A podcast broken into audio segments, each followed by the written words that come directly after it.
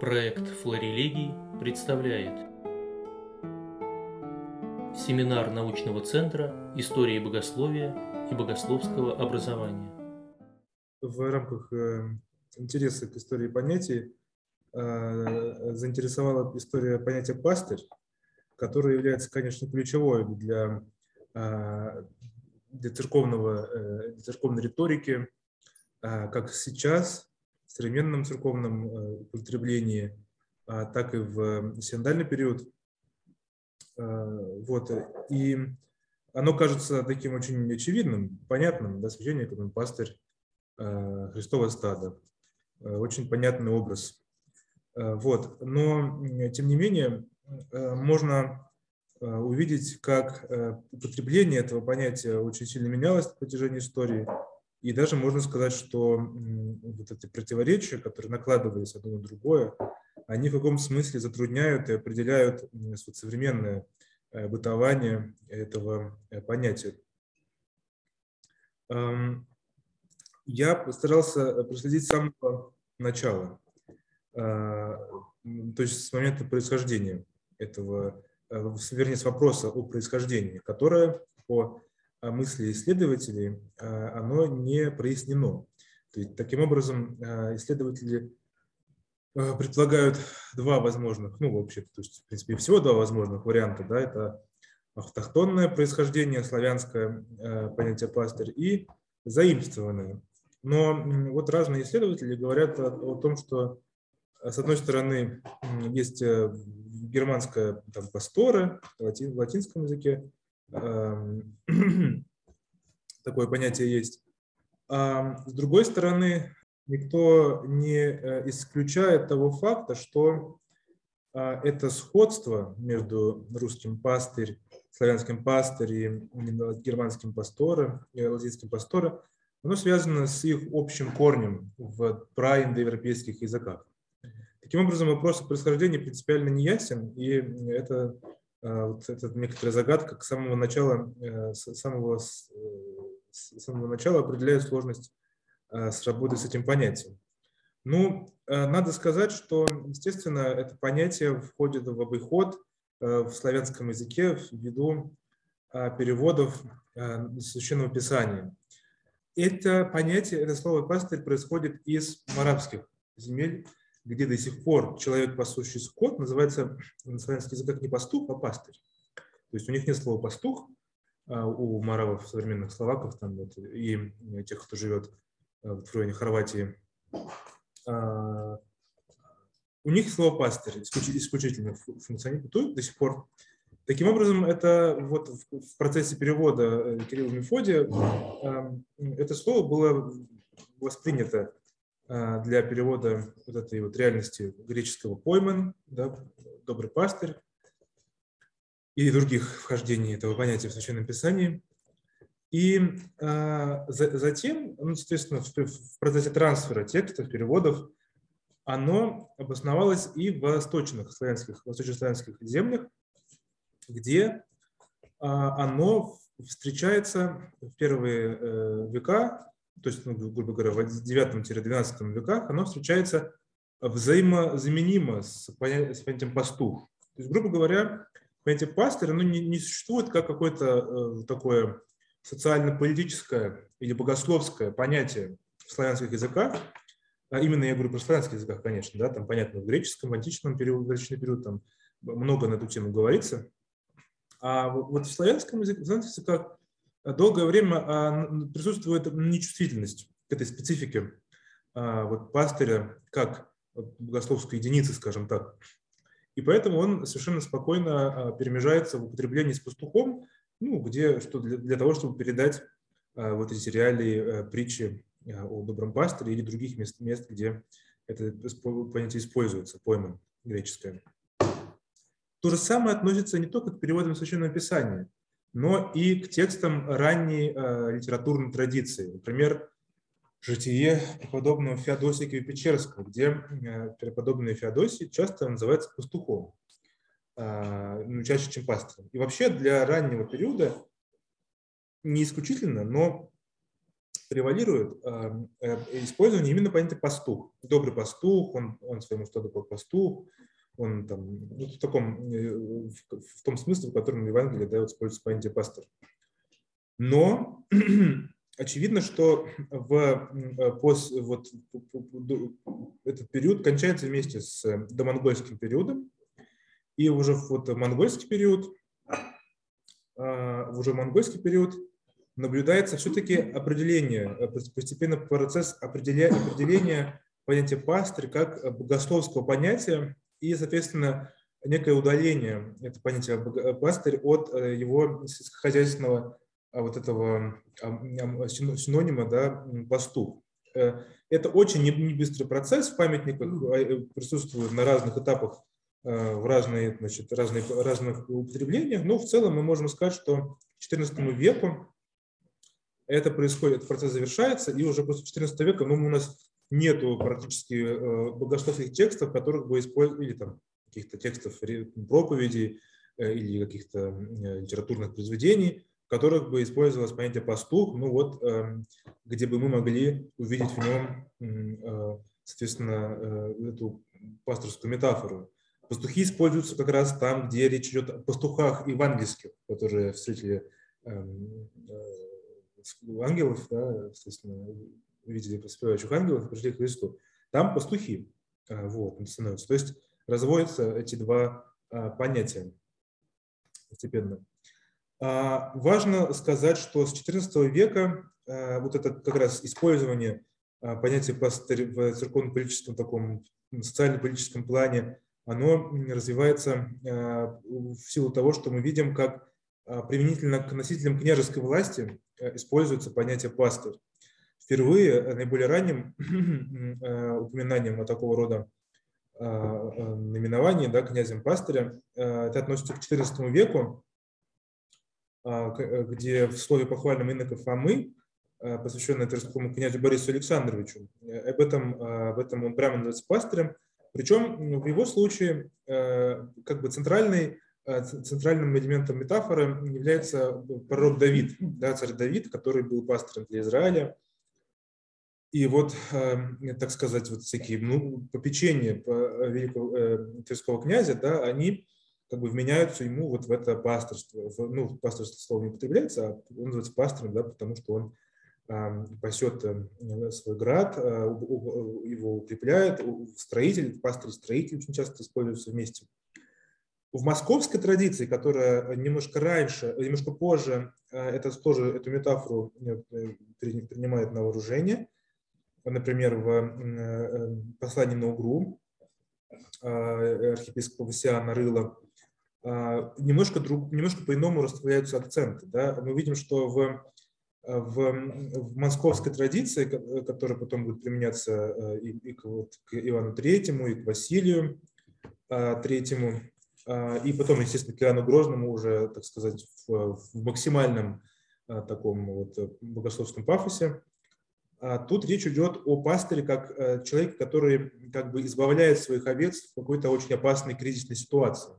Ну, в случае с Васяном Рыло, понятно, там идет речь о восстании на Угру, о войне непосредственно, да, потом а, Иван III тоже а, там, э, значит, э, тоже это, это все, так сказать, князь мученик, да, а, который, который борется да, за, своих, за свой народ, за свою, свою паству. И у Ивана Грозного возникает уже примеры самоосмысления себя как пастыря. Э, где он сам прямо говорит, что вот он пастырь, и в этом смысле может, э, так сказать, да, это одна из моментов обоснования его самодержавной власти, да, то, что он использует понятие пастыря, который, а, собственно, право пастыря – это неограниченное право, да, это права а, человека, который имеет полноту, полноту власти над своей, над своей паствой. Здесь интересно то, что коллеги указывали, я рассказывал э, на семинаре отца Павла, э, не на семинаре отца Павла, а вот на конференции, которая была эм, э, коллегами, которые занимаются Византией. И вот про начальный этап как раз, вот до, до, до вот этого момента я рассказал этот, этот, этот материал, и они предполагают, что предположили очень интересное наблюдение, что а, вот это внедрение пасторской метафоры именно применительно к описанию великого князя, князя, вообще представителя княжеской династии, да, связано с восприятием идеи эпохи Возрождения, связанными с абсолютной властью а, князя, да, вот, там, правителя а, какого-то. То есть вот Иоанн э, Грозный, да, видимо, там понятно, что ну, надо смотреть вообще, что там в эпоху Возрождения, как описывались э, вот эти монархии ранние нововременные, так скажем. Вот, но то, что, э, то, что Иван Грозный определенно, так сказать, как-то знаком был с этой традицией, да, и э, его апелляции к самодержавию, они, конечно, они питаются, с одной стороны, конечно, византийской традицией, византийским пониманием автократош, да, вот автократии, а с другой стороны, конечно, опираются также там, на Макиавелли, кого-то еще вот в таком духе. И здесь эта апелляция к пасторству, она как раз таки она призвана э, убрать, так сказать, свести на нет все вот эти правовые механизмы ограничения царской власти, которые Боярскую думу, там все вот эти там, какие-то механизмы там, соборные, там, вечевые, вечевые и так далее. То есть все это денонсируется именно при помощи апелляции к тому, что князь и царь является пастырем своих овец и может делать с ними что, что хочет. А, в силу того, что пасторская власть предполагает это. А, а, вот э, интересно, что пастырем вот в эпоху, э, значит, э, в эпоху этих эпоху смутного времени продолжают называться цари, да, которые воцаряются, например, Василий Шуйский, а, а также называется пастырями даже Минин и Пожарский в воззваниях к нему, и к ним от со стороны архиереев. А, они называются пастырями. Таким образом, мы понимаем, что по понятию пастырь да, является таким очень важным для этой московской, для вот московской Руси, да, оно является именно э, важным, важным элементом описания действий политического лидера в кризисной ситуации, ну, так скажем, в какой-то такой неопределенной ситуации, да, он должен быть именно пастырем. А что значит пастырь? Значит, пастырь – это который, не, ну, не, грубо говоря, не ориентируется на, так сказать, на ситуацию, не берет власть в свои руки. В общем, э, то самое, э, что в Риме э, называлось так или иначе чрезвычайным положением. Да, консул мог там, брать в руки власть ситуации чрезвычайного положения и таким образом защищать свой народ. Я бы на это обратил внимание в своей последней статье э, Харахордин, такой исследователь, политический историк, он как раз писал про Ивана Грозного. И это интересно показалось этот момент, вот, что э, вот параллель между самодержавием, э, пасторской метафорой и вот этим идеей чрезвычайного положения, которое, ну, понятно, чрезвычайное положение современный такой язык, да, а там по-другому называлось в римском в римском э, лексиконе.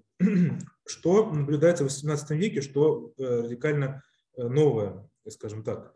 А, ну, стабилизация, вот эта характерная для XVII века, она, по сути, эм, с ней, вернее, мы так думаем, можно так догадываться, предполагать, что с ней связано практически полное исчезновение монарха как пастыря.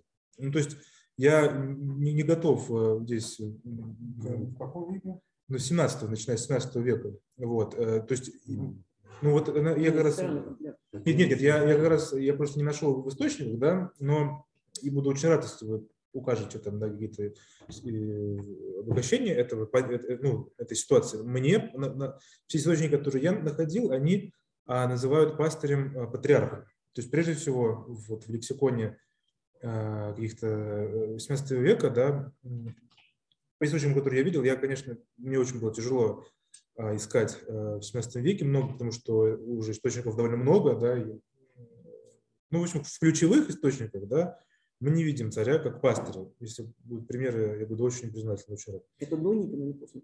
А, сейчас я скажу про Никона, это очень интересно. У Никона а, вообще возникает понятие архипастыря. А, я обнаружил это и не нашел более ранних вхождений этого понятия применительно к русскому языку. мы э, видим, что Никон начинает называть себя именно архипастырем, архипойман, да, переводом. Раньше это слово переводилось как пастырь пастырей или пастырь начальник. А, то есть оно не было термином, грубо говоря, оно было просто понятием ну, переводным. Э, ну, нужно было как-то перевести архипойман. Они переводили чаще всего в русском, в славянском, в церковно-славянском языке был пастырь начальник.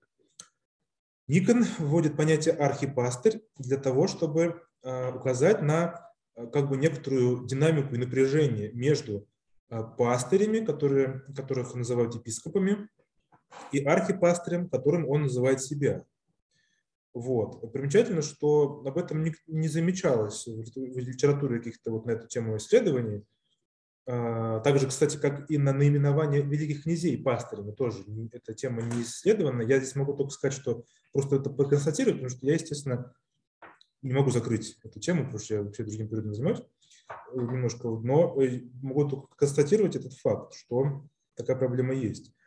Таким образом, э, начиная с 17 века, вот это установится эта позиция пастырь, архипастырь. После Никона, вернее, после упражнения патриаршества архипастырями становятся епископы, а пастырями именуются священники. А таким образом, в 18 веке и в 18 прежде всего, конечно, уже вовсю, происходит, происходит э, установление немножко нового понимания понятия пастырь, которое я бы назвал как должностное. И в аннотации я вот написал. Да, оно связано не с характером, э, не с, не с характером власти, а, например, э, там, в дониконовский период, там, до, до, до э, смутного времени, там, игумен, епископ или князь могли называться пастырями именно в силу того, что они имеют ну, вот определенный характер власти над своими подчиненными, например, над, над епархией или над монастырем, над сообществом иноков, или как великий князь над э, своей землей. В XVIII веке э, и в XVII, наверное, мы можем видеть истоки этого. Возникает такое должностное понимание этого пасторства. Да, а Христос, единый пастырь, который сообщает э, пасторство по нисходящей, так сказать, линии а, архипастырям, которые в свою очередь сообщают это пасторство, этот, это, этот, это пасторские возможности, этот пасторский статус священникам.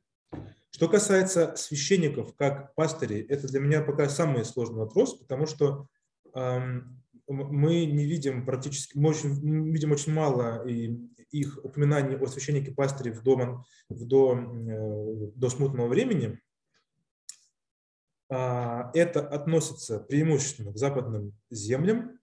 И э, у меня есть иногда даже такое чувство, что, например, когда речь идет о поучениях архиерейских, киевских митрополитов, речь идет о том, что в более поздних эм, э, списках этих текстов, то есть эти тексты развивались, они там э, восходят буквально к каким-то античным образцам, Григорию Богослову, там, Григорию Богослову, там, к Яну Златоусту, затем они развиваются, какая-то есть традиция их развития. И вот на финальном этапе, который относится там, к 17-16 векам, э, в них э, вот эта идея о том, что священник пастырь, она добавляется. Как бы. У меня нет обоснований пока этого, но там иногда очень, э, очень так выглядит как бы как интерполяция, то есть там та-та-та-та, в этом мои поданные, в этом мои, значит, самые, вот. А еще вы, и точка, да, еще вы пастыри Христовой, Христовой Церкви. В общем, в любом случае, наименование священника пастырем э, начинается в западных, прежде всего, землях. Э, это связано, как мне кажется, может быть связано с процессом конфессионализации, где принципиально меняется роль священника приходского именно вот в этом процессе, так сказать, борьбы за паству да, с католическими какими-то вот познавениями.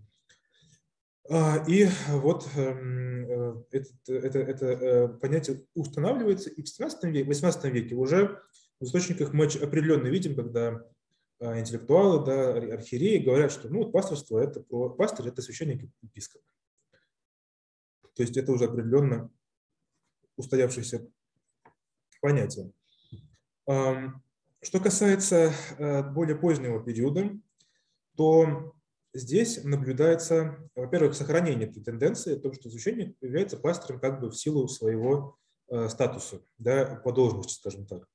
Он, э, и этот, э, это богословие, оно, например, э, присуще некоторым текстам из святителя Филарета. Например, э, эм, пастырь, которого должны они, то есть христиане, слушать, первоначально и существенно есть сам Иисус Христос, а по нем и те, кто бы они ни были, которые, видимо, представляют его невидимое пасторство и действуют веренной от него властью. То есть, да, пастор Христос сообщает пасторство свое а, кем, кому бы то ни было, то есть не, ну, не то, что есть или кому угодно, да, а имеется в виду, что как бы а, кто бы они ни были, да, э, ну, очевидно, что это попытка, это из, э, ну, это из слова, да, одного из, одного из слов, попытка обосновать значит, ну, как бы, ну, очевидно, значимость церковной иерархии, как те людей, которые восходят да, вот, к Христу непосредственно своей властью. А, и, например, эм, похоже... Священническая власть. Ну, я понимаю, наверное, да. да. А знаю их, говорит Христос, об овцах своих. И так свойственно истина, истинного пастыря есть, э, и свойство есть истинного пастыря знать свои, овец своих. Или, если совершенное знание принадлежит только испытующему сердцу Иисусу, Иисуса, который поэтому и есть единый пастырь, коего пасторства отчасти причащаются все пастыри, по крайней мере, истинный пастырь по образцу Христову должен употреблять всевозможные усилия, чтобы знать своих овец внутренних состояний. Ну, э, то есть э, здесь нельзя сказать, что это должностное в таком очень бюрократическом смысле понятие, да, но в любом случае пасторство связано не с э, понятием пасторства, да, и здесь уже а, ключевым в моем фокусе исследования применительно к XIX веку был ключевой вопрос о понятии пасторство потому что понятие пастырь, оно, естественно, присутствует очень, очень много его, и каждое вхождение там анализировать очень сложно. А вот понятие пасторства, оно позволяет э, проявить, увидеть какие-то разделения и разные тенденции. И вот, э, вот на, кроме этой понятия, кроме этой тенденции, которую, условно говоря, которая связывает понятие пасторства со статусом, как бы эм, э, здесь есть некоторый такой институциональный оттенок, то есть а, постепенно, точнее, э, развивается э, понятие пастырство, которое предполагает не э, вот этот статус скорее, а скорее некое действие, которое священник, здесь уже точно священник совершенно чаще всего, производит над по отношению к своей пастве. Но вот если Пивницкий а, является таким апофеозом, если угодно, риторики пасторства как статуса, то а, у его современника а, Савертинского, да, протеерея Сергея Савертинского, вот это понятие пасторства, оно э, ну, немножко обогащается, развивается, да, и в нем есть, это, э, есть и вот пасторство как статус, например, там, э, наше церковное пасторство, там, да, или что-то такое, но а, в том числе и есть такие э, упоминания, в котором понятие пасторства а, описывается как дело, например. Пасторство – дело, которое совершает Спаситель. У него есть цель, оно связано с какими-то конкретными действиями, например, там, провозвещением, провозвещением, провозвещением здесь э, воли Божией. То есть меняются немножко оттенки. И у Солержинского также появляется понятие ну, это э, известно, да, появляется понятие все пасторства, э, в котором он говорит, что, ну, как бы которым он указывает на то, что вот это действие, которое Христос заповедовал э, пастырям делать по отношению к ближним своим и к своему стаду, вообще-то каждый христианин должен делать по отношению к своим ближним. Вот. Эм, то есть здесь переходит такая немножко оттенок да, к, к, действию, к динамической, скажем так, э, ситуации. А, и уже окончательную, э, окончательное развитие э, эта идея, а точнее этот узус, да, это способ использования этого понятия, а, получает окончательное развитие у Антония Храповицкого, который, собственно, уже практически не использует пасторство как, как категорию статуса, там, статусу, но уже для него пасторство – это эм, как бы уже действие ну, непосредственно, да, тут он уже много об этом пишет. Возникает целый ряд понятий вспомогательных да, по отношению к, пастор, к пастору, пасторству, там, особенно они там касаются пастор, пасторское что-то, пасторский аскетизм, пасторская там, любовь, пасторская это самоотверженность. Там, ну, в общем, этих слов очень много, и этих, вернее, понятий, да, таких, эм, скажем так.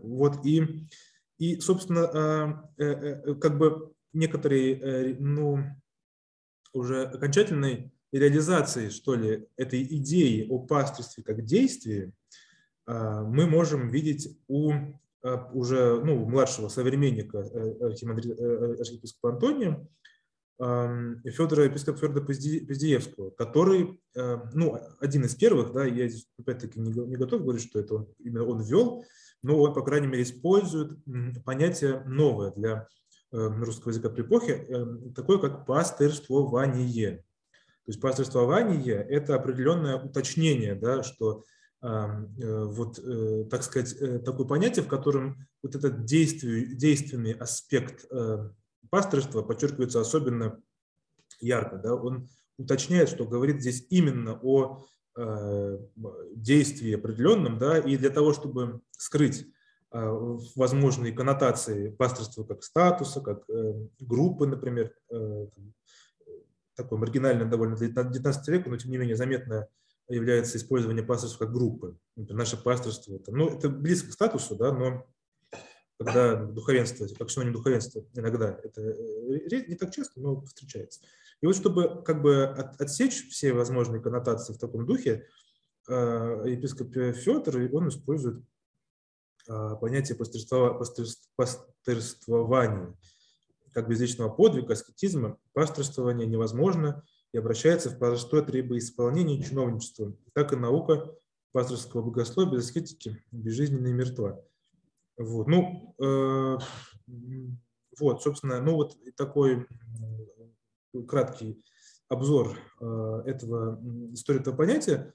Э, можно сказать, что, что в общем, какие-то переломные пункты, моменты в истории развития этого понятия, они как-то соотносятся с какими-то историческими ну, процессами, э, которые также в истории богословия или в истории э, значит, церковно-государственных отношений могут быть рассмотрены, рассмотрены как такие вот поворотные и важные. Поэтому э, э, таким образом при помощи этой историко-понятийной методологии да, можно обогащать наше понимание этих точек узловых, этих моментов, и видеть их более как-то объемно, более полно их понимать их, так сказать, ну, историческую природу.